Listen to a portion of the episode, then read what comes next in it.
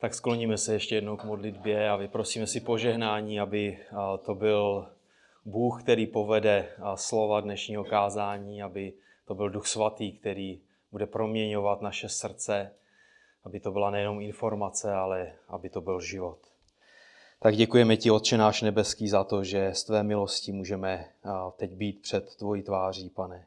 Děkujeme ti za to, že je před námi tvé slovo, Pane. Prosím tě za to, aby to bylo slovo, které bude proměňovat naše srdce, které bude povzbuzovat, Pane, které nás bude ale také usvědčovat. Moc tě prosím za to, aby jsme odcházeli jiní odtud, Pane, proměnění. A děkujeme ti za to, že si můžeme uvědomovat, že naše proměna, Pane, růst do tvé podoby je nejen tvojí prácí, Pane. Na druhou stranu chápeme, že potřebujeme slyšet tvé slovo a potřebujeme se učit od tebe, Pane. Amen. Tak rád bych vás pozval zpátky do listu Efeským. Tak dneska jsou před námi, jak jste mohli už zjistit v našem programu, dva verše z 5. kapitoly, 1. a 2. verš. A název dnešního kázání je Nejvyšší výzva pro boží lid. Tak otevřete si spolu se mnou 5. kapitolu a můžete sledovat ten text ve svých biblích. Budu číst ze studijního překladu. Napodobujte tedy Boha jako milované děti a žijte v lásce, jako i Kristus miloval nás a vydal sám sebe za nás jako dar a oběť Bohu v příjemnou vůni. Tak napodobujte tedy Boha, napodobujte Boha. Tak v dnešním textu nás Pavel vybízí, abychom napodobovali Boha v lásce podle Kristova příkladu. To je jádro těch dnešních veršů. To je nejvyšší výzva pro boží lid, nejvyšší standard našeho života. Martin Lloyd-Jones, známý anglický kazatel minulého století, ve svém kázání k tomu říká, to je Pavlův nejvyšší argument, nejvyšší úroveň celé doktríny a praxe, konečný ideál. Napodobujte Boha jako milované děti. Svatí, to je konečný a nejvyšší standard, nejvyšší ideál našeho života, nejvyšší standard na světě. Nejvyšší standard, není vyššího standardu, než napodobovat Boha, Pána Ježíše Krista. Není dokonalejšího příkladu. Nenajdete dokonalejší příklad v tomto světě. Není náročnějšího cíle, než napodobování tohoto majestátného Boha. Někdo řekl, že je to sumarizace všech křesťanských povinností. Nejvýše postavená laťka, dechberoucí výzva. Je to nadpřirozená výzva, dosažitelná jedině díky boží milosti. A to, co vidíme v dnešním textu, je přímá výzva k napodobování našeho Boha. Tak v první polovině listu Pavel představuje doktrínu, ve druhé polovině nám ukazuje, jak prakticky tuto doktrínu žít. V první polovině listu vidíme všemohoucího, svrchovaného a majestátného Boha, který nám požehnal veškerým duchovním požehnáním v Kristu. Vidíme Boha, který nás před založením světa vyvolil za jediným cílem, abychom byli svatí a bez poskvrny před jeho tváří. Vidíme Boha, který nás předurčil k synoství, abychom patřili do jeho rodiny. Vidíme Boha, který nás vykoupil, odpustil nám skrze Kristovu prolitou krev. Vidíme Boha, který nás dokonce zapečetil Duchem Svatým pro věčnou spásu. Vidíme Boha, který nás oslavil spolu s Kristem. Vidíme Boha, který sám ve své milosti a svrchovanosti staví svoji církev na pevném základu Ježíše Krista. A konečně vidíme Boha, který je schopen učinit daleko více nade všechno, co žádáme, nebo co si vůbec můžeme pomyslet, jak se Pavel modlí v závěru 3. kapitoly. A teprve potom Pavel přichází s tím, co máme dělat. Teprve potom Pavel přichází s tím, co máme dělat, když říká, napodobujte tohoto majestátného Boha. A tak dnešní text nás doslova vybízí, abychom ho napodobovali především v lásce. Abychom chodili, abychom jednali v lásce, stejně jako Bůh s námi jedná v lásce. A tak jsou před námi dvě části dnešního kázání, není to složité. Tak první je nadpřirozené povolání. A druhá část je nadpřirozená ctnost. Nadpřirozené povolání a nadpřirozená ctnost. Tak pojďme k první části. Napodobujte tedy Boha jako milované děti. Tak v původním textu máme dvě slova, která zní stávejte se napodobiteli. Ne tedy pouze jenom jako napodobujte. Tak doslovněji to překládá Pavlík. Poslouchejte. Stávejte se tedy jako milované děti napodobiteli Boha.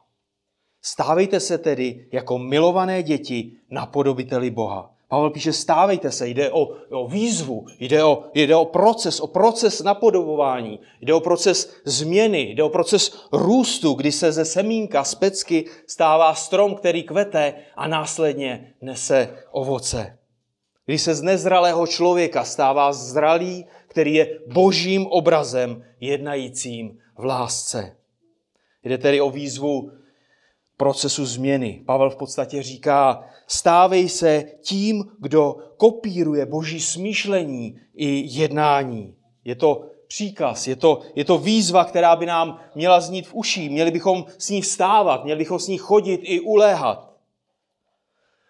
A když se díváme do toho textu, tak vidíme, že Pavel nenabízí žádné alternativy, ale v podstatě říká, jestliže si dostal milost, budeš jednat v lásce, jako Bůh jedná v lásce. Protože každý, kdo se narodil z Boha, miluje. Každý, kdo se narodil z Boha, tak miluje. Vidíme, že máme se stávat čím? Napodobiteli. Tak to původní řecké slovo mimetes znamená, už to v tom trochu slyšíte, jako imitovat, napodobovat, kopírovat. Znamená kopírovat, napodobovat co nejpřesněji, kopírovat mluvu, skutky, chování druhé osoby. Jako dítě, které napodobuje své rodiče. I když rodičem není, přesto se od něj učí napodobování. Když je ještě malé, ještě neumí mluvit, a tak pozoruje svoje rodiče, opakuje po nich. Je to docela jednoduché. Tak učí se od nich mluvit, kopíruje jejich způsob života i chování. Můžete to vidět na svých dětech.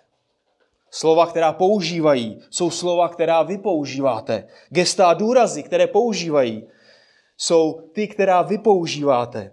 Když jste doma, tak mluvíme zvlášť o těch malých dětech, jo? Kde mají největší vliv ještě rodiče. Tak u našeho prvního dítěte, u Míši, se nám stala jedna taková zvláštní věc. Já myslím, že Eva si bude dobře pamatovat.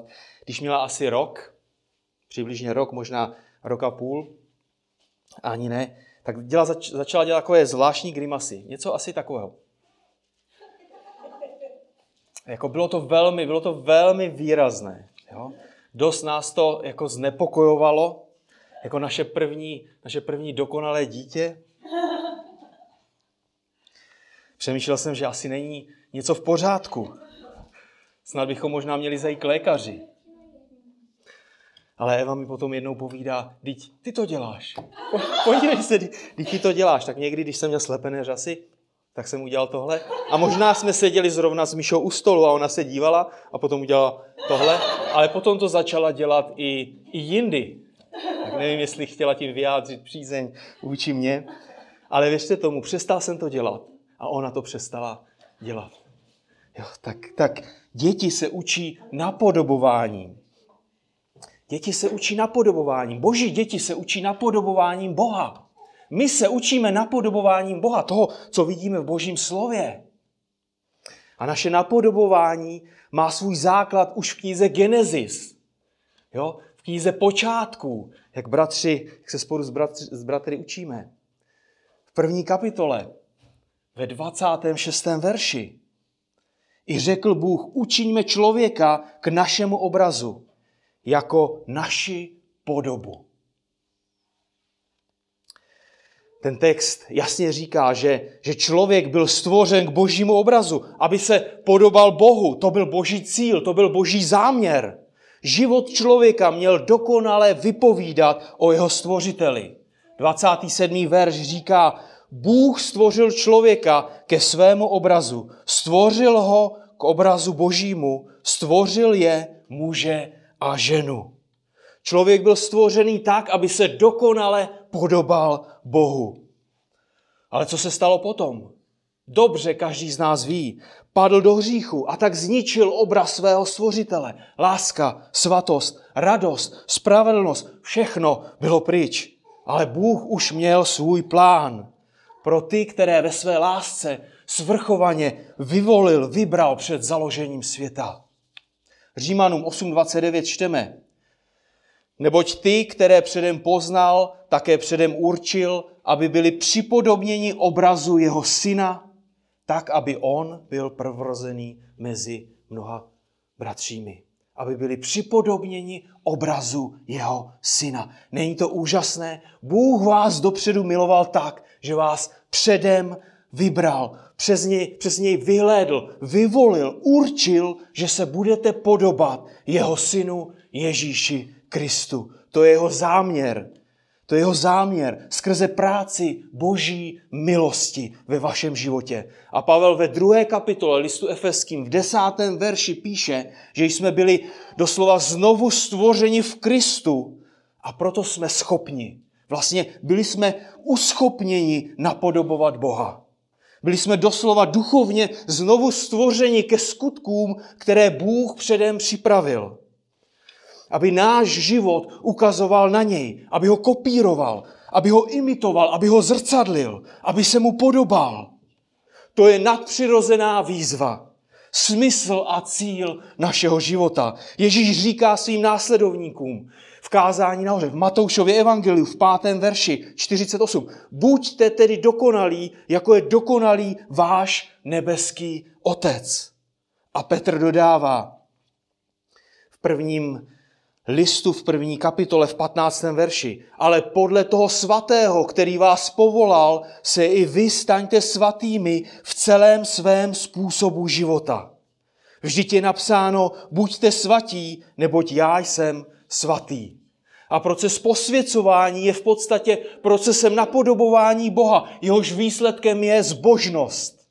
A zbožnost ukazuje, že Bůh je naším Otcem. Zbožnost ukazuje, že jsme zrozeni z Boha. A napodobování božího charakteru se týká nového i starého zákona, tedy celého božího slova. Je to princip, který je platný pro boží lid přes celé dějiny. Až do okamžiku, kdy budeme stát v jeho přítomnosti dokonale proměněni do jeho podoby. Jan nám říká, nebo píše v 1. listě, ve 3. kapitole, ve 2. verši, poslouchejte. Milovaní, nyní jsme děti boží a ještě se neukázalo, co budeme. Víme však, že až se zjeví, budeme mu podobni, protože ho uvidíme takového, jaký je. Dokonale podobní svému spasiteli. Vyhlížíte ten den? Vyhlížíte ten den? Může však člověk opravdu napodobovat tohoto majestátného Boha, který nás tak přesahuje? Nestaví tady Pavel vzdušný zámek, neposadil laťku až příliš vysoko, nepřehání? Můžeš napodobovat Boha, který stvořil celý vesmír? Nejenom tu malou, prťavou planetu Zemi, jo? Ale celou naši galaxii, celý vesmír, dál než kamkoliv dokážeme dohlédnout. Můžeš napodobovat takového Boha? Tak v určitém smyslu ano. A v jiném, v žádném případě, protože Bůh je nedostižný. Existuje mimo své stvoření. Abychom to dobře chápali, musíme rozdělit boží atributy do 2 oblastí, stejně jak to dělají teologové. nepřenositelné atributy na jedné straně, to jsou atributy, které náleží jenom Bohu. V téhle oblasti nikdy nebudeš jako Bůh. To je to, co dělá Boha Bohem. Bůh existuje sám v sobě. Není na nikom závislý. Nepotřebuje své stvoření, aby mohl existovat. Je věčný. My budeme s Bohem věčně. Ale na rozdíl od něj. My jsme v určitém okamžiku začali existovat. Kdy? V okamžiku početí. Ale Bůh byl, je a bude. Je všemohoucí, může cokoliv. Jeho moc není ničím omezená, je všudy přítomný. Ve stejném okamžiku je kdekoliv, na každém místě planety Země, dokonce i celého vesmíru a všech vesmírných galaxií. Je všemohoucí, je majestátný. Mohli bychom pokračovat dál. Takové a další atributy ho naprosto odlišují od člověka a celého stvoření. Takové atributy ho činí majestátným Bohem. Pánem celého vesmíru, tím jediným majestátným Bohem písma. A tou druhou oblastí jsou přenositelné atributy. Atributy, které Bůh skrze znovuzrození spolu s naší novou přirozeností dal do našeho života, dal do tvého života. To jsou atributy, které byly dokonale před pádem v životě Adama a Evy. To jsou atributy, které porostou v našich životech skrze poznávání Krista a jeho charakteru. Co je to? Je to láska, radost, pokoj, trpělivost, laskavost, věrnost, svatost, soucit, moudrost, milosrdenství, spravedlnost, odpuštění a další a další. A když se díváme na Krista, vidíme tyhle atributy v naprosto krystalické podobě. V naprosto čisté podobě je vidíme v jeho životě. Když čteme stránky Nového zákona, tak vidíme Krista, který miluje, který se raduje, který má pokoj, který má trpělivost, dobrotu, který odpouští. A Pavel uzavírá ten první verš a tím, že máme být napodobiteli Boha jako ti, kteří jsou jeho dětmi. To znamená, že Bůh je náš otec. Narodili jsme se z Boha. Z duchovního hlediska máme stejnou DNA jako náš nebeský otec. Máš stejnou duchovní DNA jako tvoji bratři a sestry, nejenom v tomto shromáždění. Bůh se už před stvořením světa rozhodl, že budeš patřit do jeho rodiny. Nejenom, že tě zachrání od svého hněvu, ale že tě umístí do vlastní rodiny. Že budeš odrážet jeho charakter. Jsme jeho děti, v tom verši čteme, a nejenom to. Podívejte se do svého textu. Jsme jeho milované děti. A proto ho máme napodobovat. Milované láskou, kterou prokázal tou největší obětí. Nebo může být snad větší důkaz jeho lásky k nám, než smrt Božího syna na kříži? Může být větší důkaz Boží lásky k nám, než smrt Božího syna na kříži? A Pavel pokračuje ve druhém verši, když nás vybízí, abychom žili v lásce podle Kristova příkladu.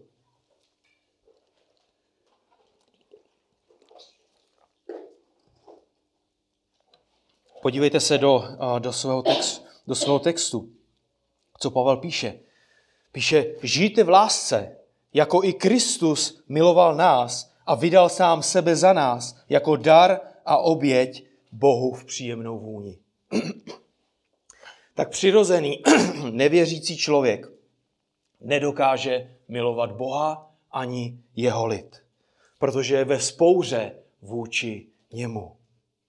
A naopak znovuzrozený člověk dokáže, protože Boží láska byla vylita do jeho srdce, Římanům 5.5. Duch Svatý v něm přebývá a láska je ovocem ducha. Proto je láska nadpřirozenou cností. Byla nám dána, ale potřebujeme v ní růst. Byla nám dána, ale potřebujeme v ní růst. A Pavlovi v tomto textu jde o to, aby rozkvetla v našich životech jako růže, která propukne do plného květu. A tím se dostáváme ke druhé části toho dnešního kázání, nadpřirozená ctnost. Nadpřirozená ctnost. Pavel píše, žijte v lásce. Přesněji, když bychom přeložili ten původní text, je tam napsáno, choďte v lásce. A tady jde o každodenní život. Jde o lásku, která je neustále vidět v našem životě.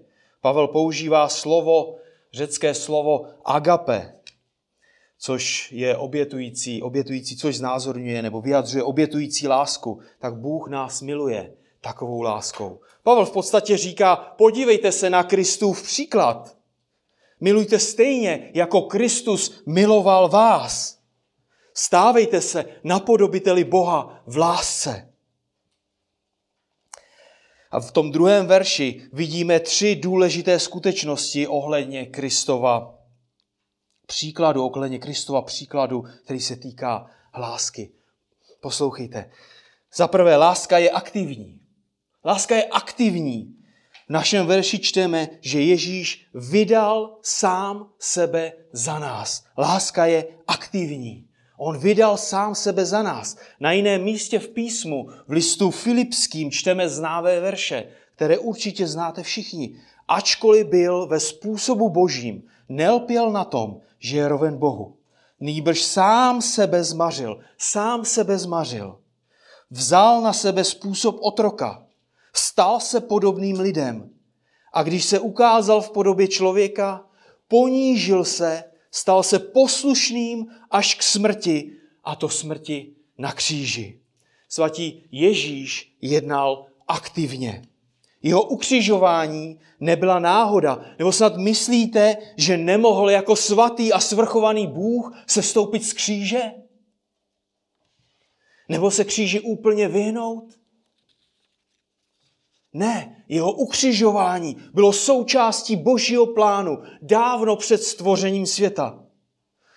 On přišel kvůli tomu, aby byl ukřižován za mé i tvé hříchy. Dobrovolně přišel na tento svět. Nikdo ho nenutil. On přišel, protože chtěl. Sám dobrovolně došel až na dřevo kříže. Kvůli tobě a pro slávu svého Otce v nebesích. Boží láska je aktivní. Ale podívejte se zpátky do našeho textu. Podívejte se do svých Biblií. Druhou skutečností, kterou tam vidíme, je, že láska je oběť. Ježíš vydal sám sebe jako dar a oběť. A obě ta slova souvisí s obětováním. Láska něco stojí. Láska má hodnotu. Jan nám píše v prvním listě ve 4. kapitole, v 10. verši. V tom je láska, ne, že my jsme si zamilovali Boha, ale že on si zamiloval nás a poslal svého syna jako oběť smíření za naše hříchy. My jsme měli nést ten věčný trest za naše hříchy, ten boží hněv, to věčné zatracení v pekle. Ale Ježíš obětoval své tělo, prolil svoji krev za nás. Úplně a zcela se obětoval. Naše usmíření s Bohem vyžadovalo právě takovou dokonalou a svatou oběť. I nejznámější verš písma o tom mluví, Jan 3,16. Neboť tak Bůh miluje svět, že dal svého jediného syna, aby žádný, kdo v něho věří, nezahynul, ale měl život věčný. Bůh dal svého syna, obětoval svého syna, obětoval to nejcennější. Tak už chápeme, že láska není pocit, není to sentiment, není to nějaká hřejivá emoce, kterou prožíváme. Láska dává, láska se obětuje. Když člověk miluje, tak dává, obětuje se. A tou třetí skutečností, kterou vidíme v tom druhém verši, která se týká Kristova příkladu, je, že láska je oběť, kterou přinášíme Bohu. Ježíš přinesl sebe jako oběť Bohu. Jeho oběť byla důležitá pro naše smíření s Bohem. Jestliže milujeme druhé, tak vydáváme sami sebe jako oběť Bohu kvůli nim a pro ně. Pavel píše v listu Římanům v 5. kapitole v 8., 9. a v 10. verši následující. Bůh však prokazuje svou lásku k nám tím, že Kristus za nás zemřel, když jsme ještě byli hříšní. Tím spíše tedy nyní, když jsme byli ospravedlněni jeho krví, budeme skrze něho zachráněni od božího hněvu. Jestliže jsme jako nepřátelé byli usmířeni s Bohem smrtí jeho syna, tím spíše jako usmíření budeme zachráněni jeho životem.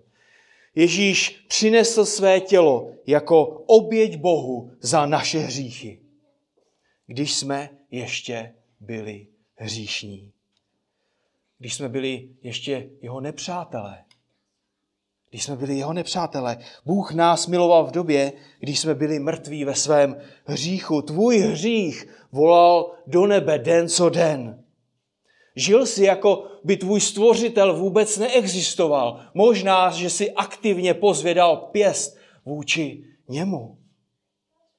Ve špíně takového hříchu, ve vzpouře vůči takovému majestátnému, svatému a svrchovanému Bohu jsme byli nehodní jakékoliv lásky, jakéhokoliv milování.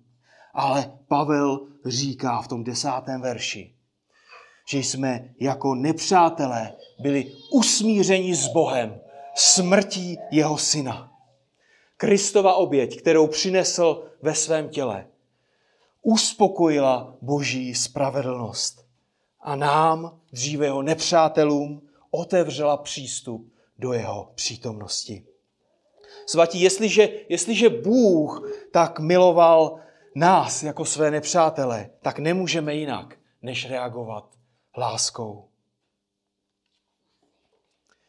Milovat Pána a dát mu celý svůj život pro jeho a jen jeho slávu. Nemůžeš jinak. Nemůžeš jinak, než dát mu celý svůj život pro jeho slávu. On tě vytrhl z ohnivého pekla.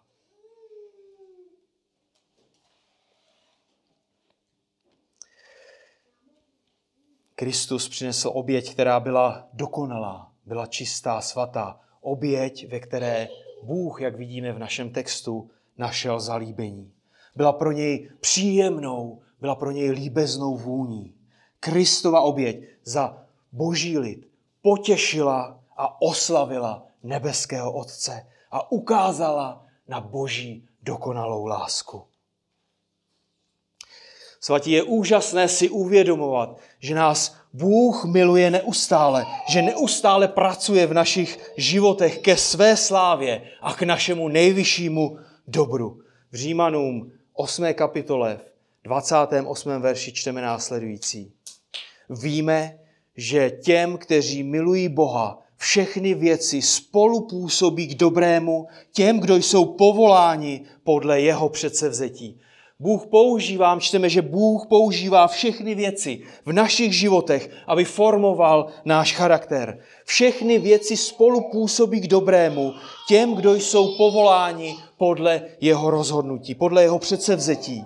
A přesnější překlad zní, poslouchejte, Bůh všechno řídí k dobrému. Bůh všechno ve tvém životě řídí k dobrému, aby působil nejvyšší dobro ve tvém životě a byl oslaven.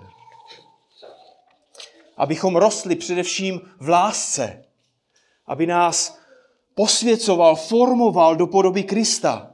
Bůh řídí všechny věci ve tvém životě k dobrému a z lásky k tobě. Bůh působí v našich životech takovým způsobem, abychom opouštěli hřích a naše srdce, aby více milovalo Hospodina, aby tvůj život byl výkladní skříní božího charakteru. Aby lidé při setkání s tebou viděli a zažívali boží lásku, která působí skrze tebe, která proudí skrze tebe do jejich životů. Lásku, která se obětuje pro druhé, která zamýšlí nejvyšší dobro, aby Bůh byl v životech tvých bratrů a sester oslaven. Chápeš, co se děje? Chápeš, co se tady děje? To jsou věci, které přesahují lidské chápání. Boží láska vůči tobě daleko přesahuje tvůj život. Ale nejenom tvůj život, ale v podstatě celé lidské dějiny. Od vyvolení a předurčení, před začátkem času, před počátkem dějin, před stvořením světa, přes povolání, vykoupení, ospravedlnění, posvěcení, zapečetění, formování do Kristovy podoby v nynějším čase, až po oslavení spolu s Kristem na věčnosti. Není to úžasné?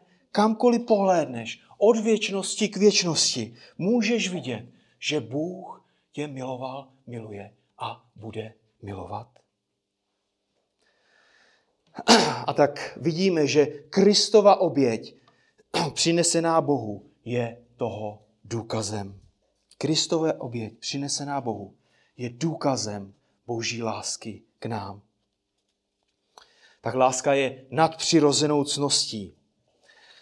A jestliže máme před očima teď Kristův příklad, potom dobře chápeme, co Pavel říká na začátku toho druhého verše. Teď jsme mluvili spíš o té druhé polovině, ale co Pavel říká na začátku, když nás vybízí, aby jsme žili a chodili, aby jsme chodili v lásce.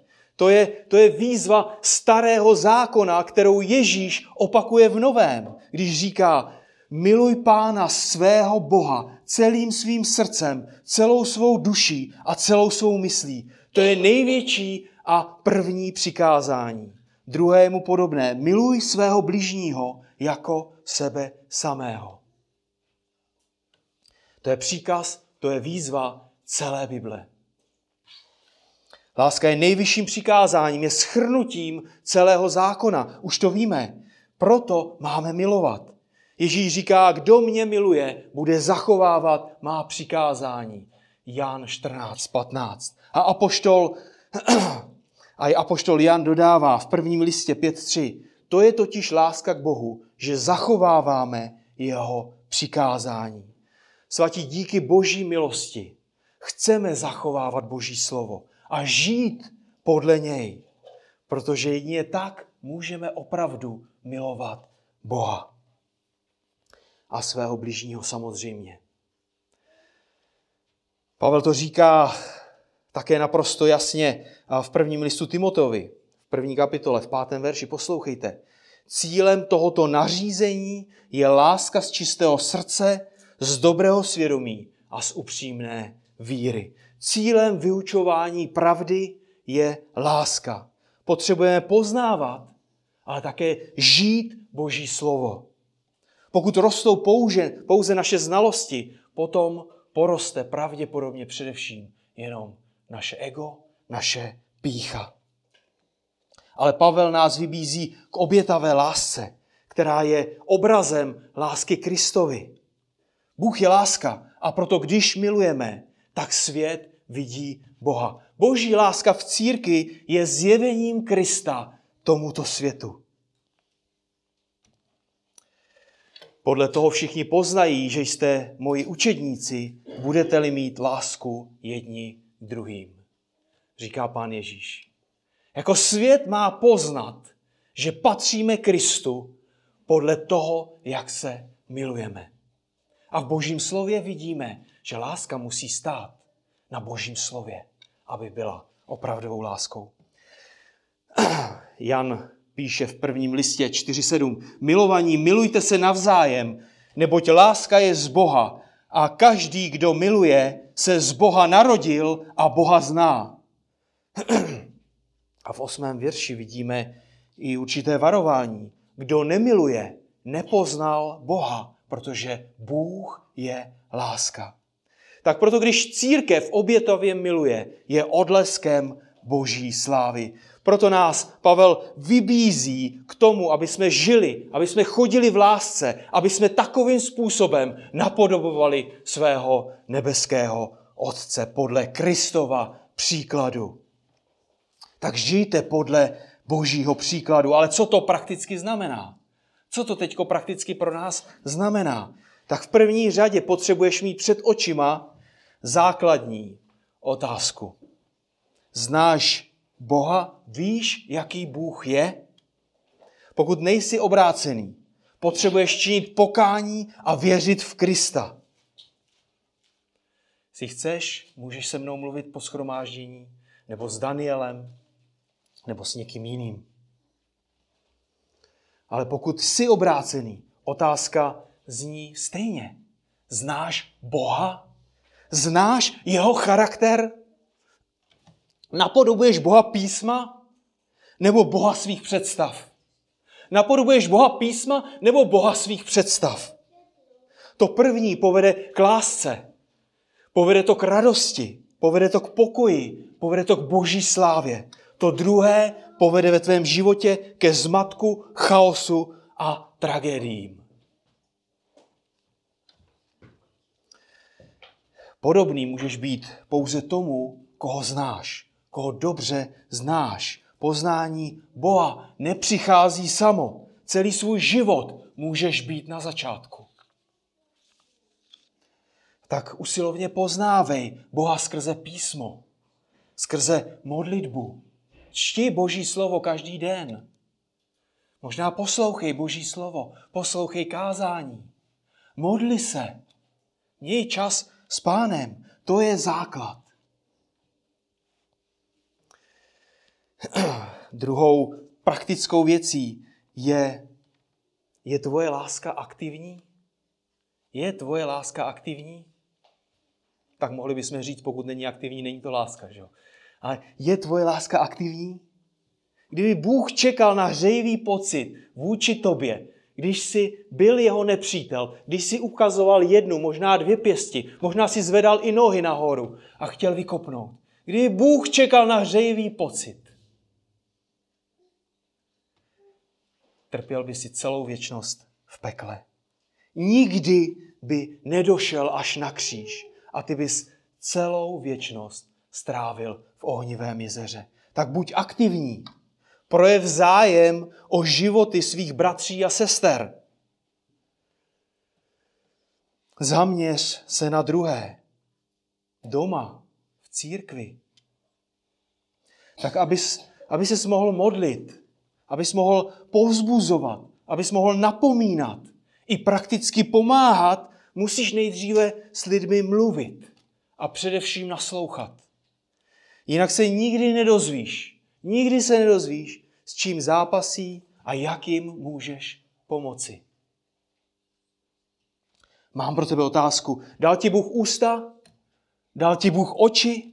Dal ti Bůh uši? Dal ti Bůh ruce? A teď si určitě všichni říkáte, to je hloupá otázka. Dívá se na nás, vidí oči, vidí, že každý má uši, vidí, že každý má ústa, že každý má ruce. Tak potom nemáš výmluvu. Máš ústa, aby si mluvil. Máš oči, aby se díval. Máš uši, aby si naslouchal a ruce, aby si pomáhal. To všechno a mnohem víc ti bylo dáno. Proto, aby si sloužil druhým k boží slávě. Aby si miloval druhé takovým způsobem, jakým Kristus miloval tebe. Třetí věcí, je tvoje láska obětová? Je tvoje láska obětová? Nebo je to zbytková záležitost? Uděláš nejdříve všechno pro sebe a teprve, když ti zbyde nějaký čas, když ti zbydou nějaké zdroje, tak je použiješ pro druhé? Obětuješ Pánu a druhým, co ti zbyde, nebo to nejlepší z toho, co ti Pán dal? Ježíš za nás obětoval celý život. Ježíš za tebe obětoval celý život. Jak velká je naše oběť. Bůh vyžaduje stejný standard. Ježíš řekl, kdo chce jít za mnou, vezmi svůj kříž a následuj mne. Jinými slovy, obětuj, ukřižuj svoje touhy, své cíle, obětuj sám sebe pro boží slávu. A nezapomeň ale, že tvoje oběť musí být postavená na pravdě božího slova. Jan říká, že máme milovat jak v skutku a pravdě.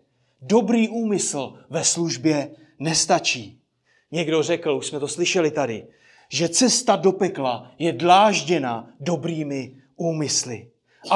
Aby oběť byla láskou, musí stát na pilíři pravdy. Aby oběť byla láskou, musí stát na pilíři Božího slova. A poslední praktickou věcí. Je tvoje oběť nasměřována k Bohu? Jde ti především o to, aby byl Bůh oslavený? Jde ti o to, aby majestátný a svrchovaný svatý Bůh byl oslavený tím, co děláš? To je láska, to je oběť, která vytrvá, taková nečeká na pozemskou odměnu, pochvalu nebo cokoliv jiného. A proto může milovat dokonce i své nepřátele. Pokud budeme přinášet naši oběť Bohu, pokud to bude oběť Bohu, můžeme dokonce milovat i své nepřátele stejně, jako je miluje Bůh. A taková oběť je Bohu milá, je Bohu příjemná. Tak bratři a sestry, Pavel píše v listu Římanům ve 12. kapitole v prvním verši následující věci. Poslouchejte, tím uzavřeme to dnešní slovo. Vybízím vás tedy, bratři, skrze milosrdenství Boží, abyste vydali svá těla v oběť živou, svatou a příjemnou Bohu. To je vaše rozumná služba Bohu. Amen. Tak ti děkujeme, Otče náš nebeský, za to, že ty jsi svatý a svrchovaný Bůh. Děkujeme ti za to, že ty jsi obětoval svého vlastního syna, Pane, na kříži. Děkujeme ti za to, že on sám dobrovolně šel na kříž, Pane. Děkujeme ti za to, že ty jsi nás miloval, miluješ a budeš milovat, Pane, na věky věků. Děkujeme ti za to, že díky oběti tvého vlastního syna můžeme chápat a rozumět tomu, co je to láska, Pane. A tak tě chci moc prosit za nás, Pane. Děkuji ti za to, že vidíme, že máme růst do tvé podoby, Pane, že máme se učit milovat, Pane, že ty jsi tím naším příkladem. Moc tě prosíme za to, aby jsi nám pomáhal umrtvovat naše vlastní žádosti, naše touhy, to naše vlastní já, Pane. Moc tě prosíme za to, aby ta naše láska rozkvetla jako růže do plného květu, Pane. Amen.